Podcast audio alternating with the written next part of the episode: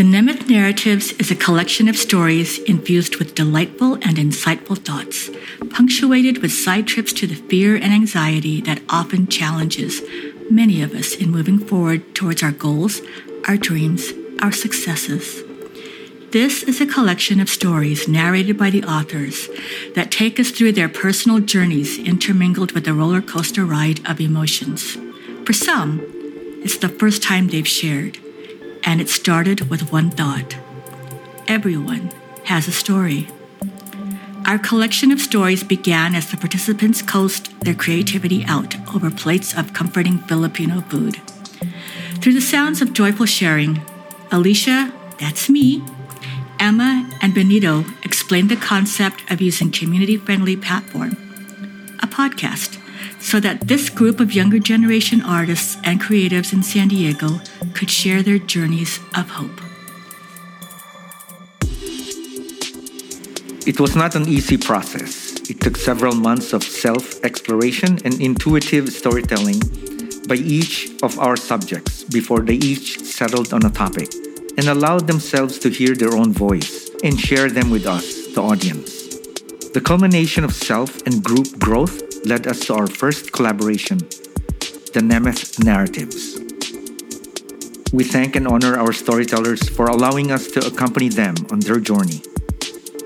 And the following artists are Adrian Pangilinan, Alexis Julio, Isabel Adamos, Jessica Mercado, Kayla Galang, Marion Aguas, Marisa Rojas, Martha Gators, Pauline Scully, Seth Dasho, and Trixie Aguiao. The Nemeth Narratives is funded by the Alexander and Eva Nemeth Foundation and done in partnership with the San Diego Filipino Cinema, a San Diego based nonprofit. The project is led by the wonderful Alicia De Leon Torres, a creative writer and the deputy director of the Nemeth Foundation, Emma Francisca Bautista, an award winning independent film producer, and me, Benito Bautista, an independent film director.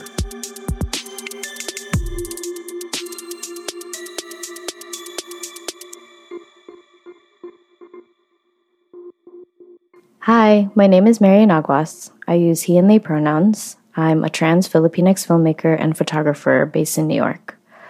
You're about to hear audio from my short film, Margarita Island, which premiered at the inaugural San Diego Filipino Film Festival in 2021.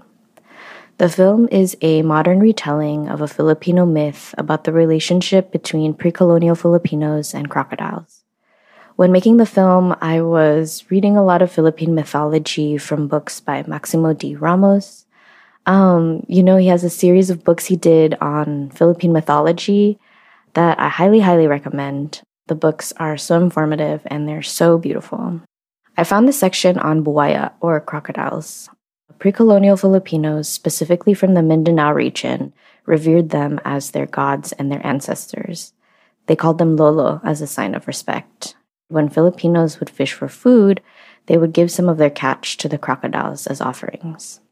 Because the Buaya are gods, I imagine what kind of prayer could be born from these interactions. Like, what incantation would you say when you cross paths with the Buaya? That's kind of where the script was born from, imagining an ancestor passing down these prayers to me.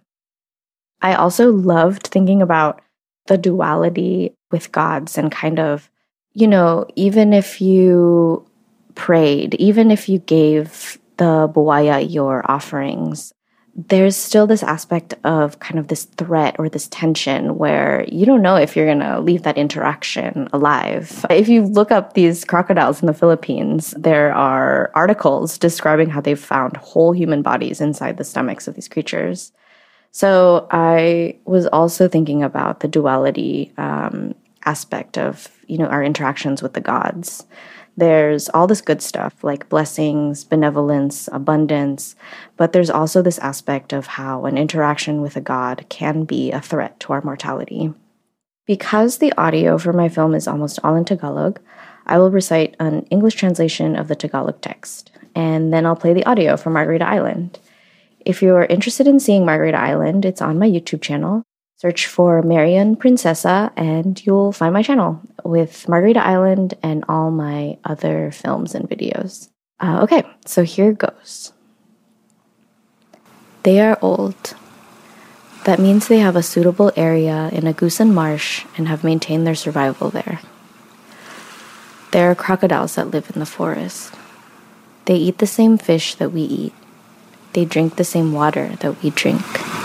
They are to be respected. Sometimes they like to check on you while you're passing by. They can always tell when you have a good catch. If you see a crocodile, you must pray. Say, Lolo, please don't harm me. Please let me pass. After you say that, give him some of the fish you caught. If you caught two fish, give him one. If you only caught one fish, you better pray harder. Matanda na po siya. At uh, Okay, ibig sabihin, may suitable area pa sila doon sa Okay, Mars. Agusan, oh. So, na napanatili niya yung kanyang survival doon sa area. My dad had a friend who grew up near the mangroves. His friend told stories of his mother who was a fisherman. Every day, she rode through the forest to find food and then rode back through the trees, slowly, carefully, and quietly. Sa kabugatan. Her mother taught her, meron buhaya na nakatira sa kabugatan. Pareho ang isda na kinakain natin. Pareho ang tubig na iniinom natin. Kailangan may respeto tayo sa kanila. Palaging silang nagbabantay sa pagdaan ng tao at inuusisa niya kung may nahuli itong isda. Kapag may nakita kang buhaya, dapat kang magdasal. Dapat kang magdasal. Sabihin mo, Lolo, wag mo po akong saktan at makikiraan lang po ako. Tapos mo sinabi yon, bigyan mo siya ng isda. Kung nakahuli ka ng dalawa, ibigay mo yung isa. Pero kung isa lang nahuli mo, ay, magdasal ka ng mas marami pa.